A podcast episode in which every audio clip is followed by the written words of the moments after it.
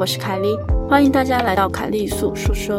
网友投稿两则真人真事故事，他跟钱老板跟同事们前往泰国请古曼童，晚上却被找出来玩。希望你的耳朵能带你感受到毛骨悚然的氛围。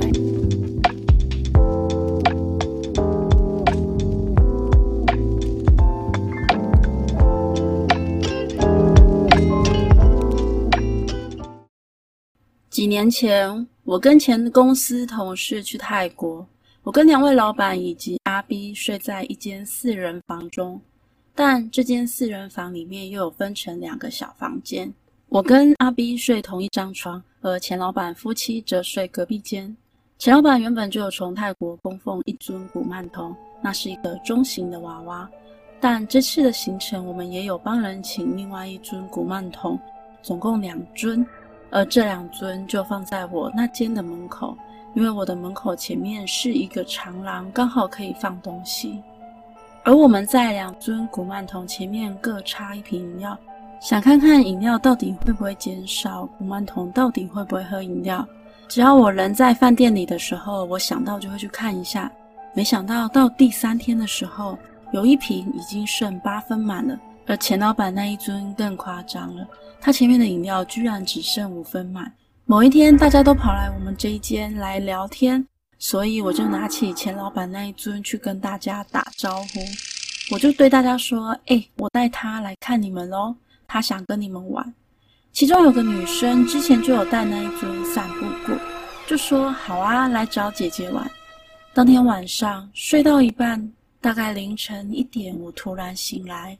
因为我被阿 B 吵醒了，没错，阿 B 又在打呼了。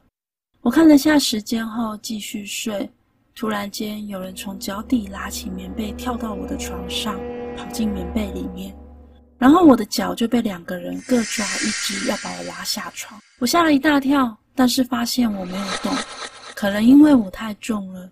我挣脱爬起来，被抓住的感觉就不见了。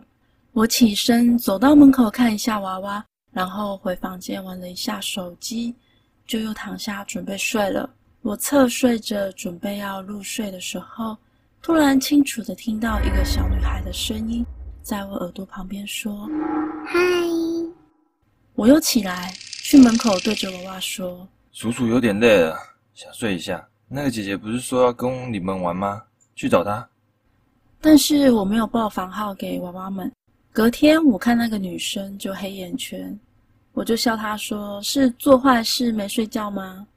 他就回我说：“昨天就不知道是做梦还是怎样，有两个小女孩一直吵着说‘姐姐陪我玩，姐姐陪我玩’，而且还拉我的头发，害我整个晚上都睡不好。”我听完之后就笑笑的说了一句：“是啊，我叫过去的。”故事结束喽。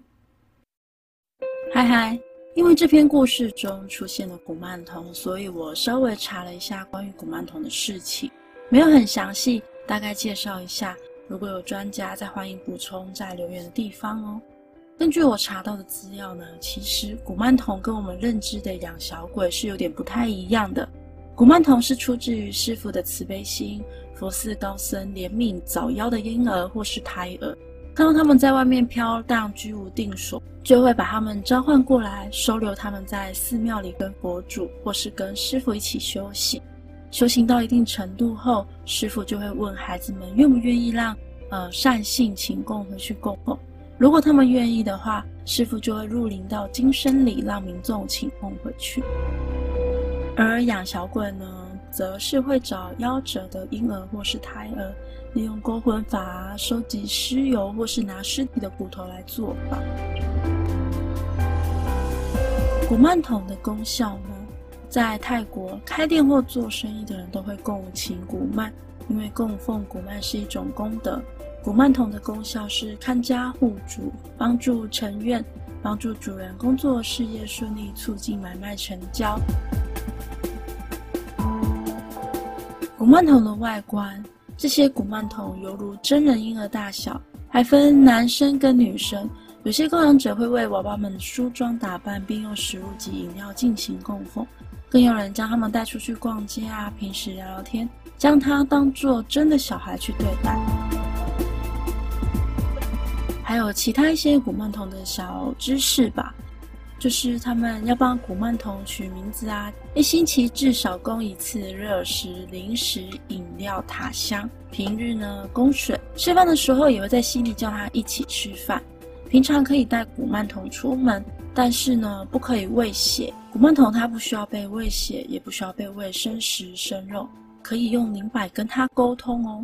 如果有跟古曼许愿，还愿的时候可以请他喝饮料。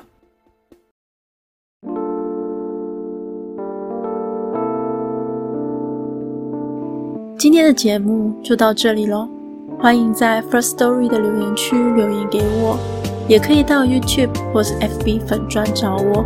下次你想听听什么故事呢？我们下次见喽。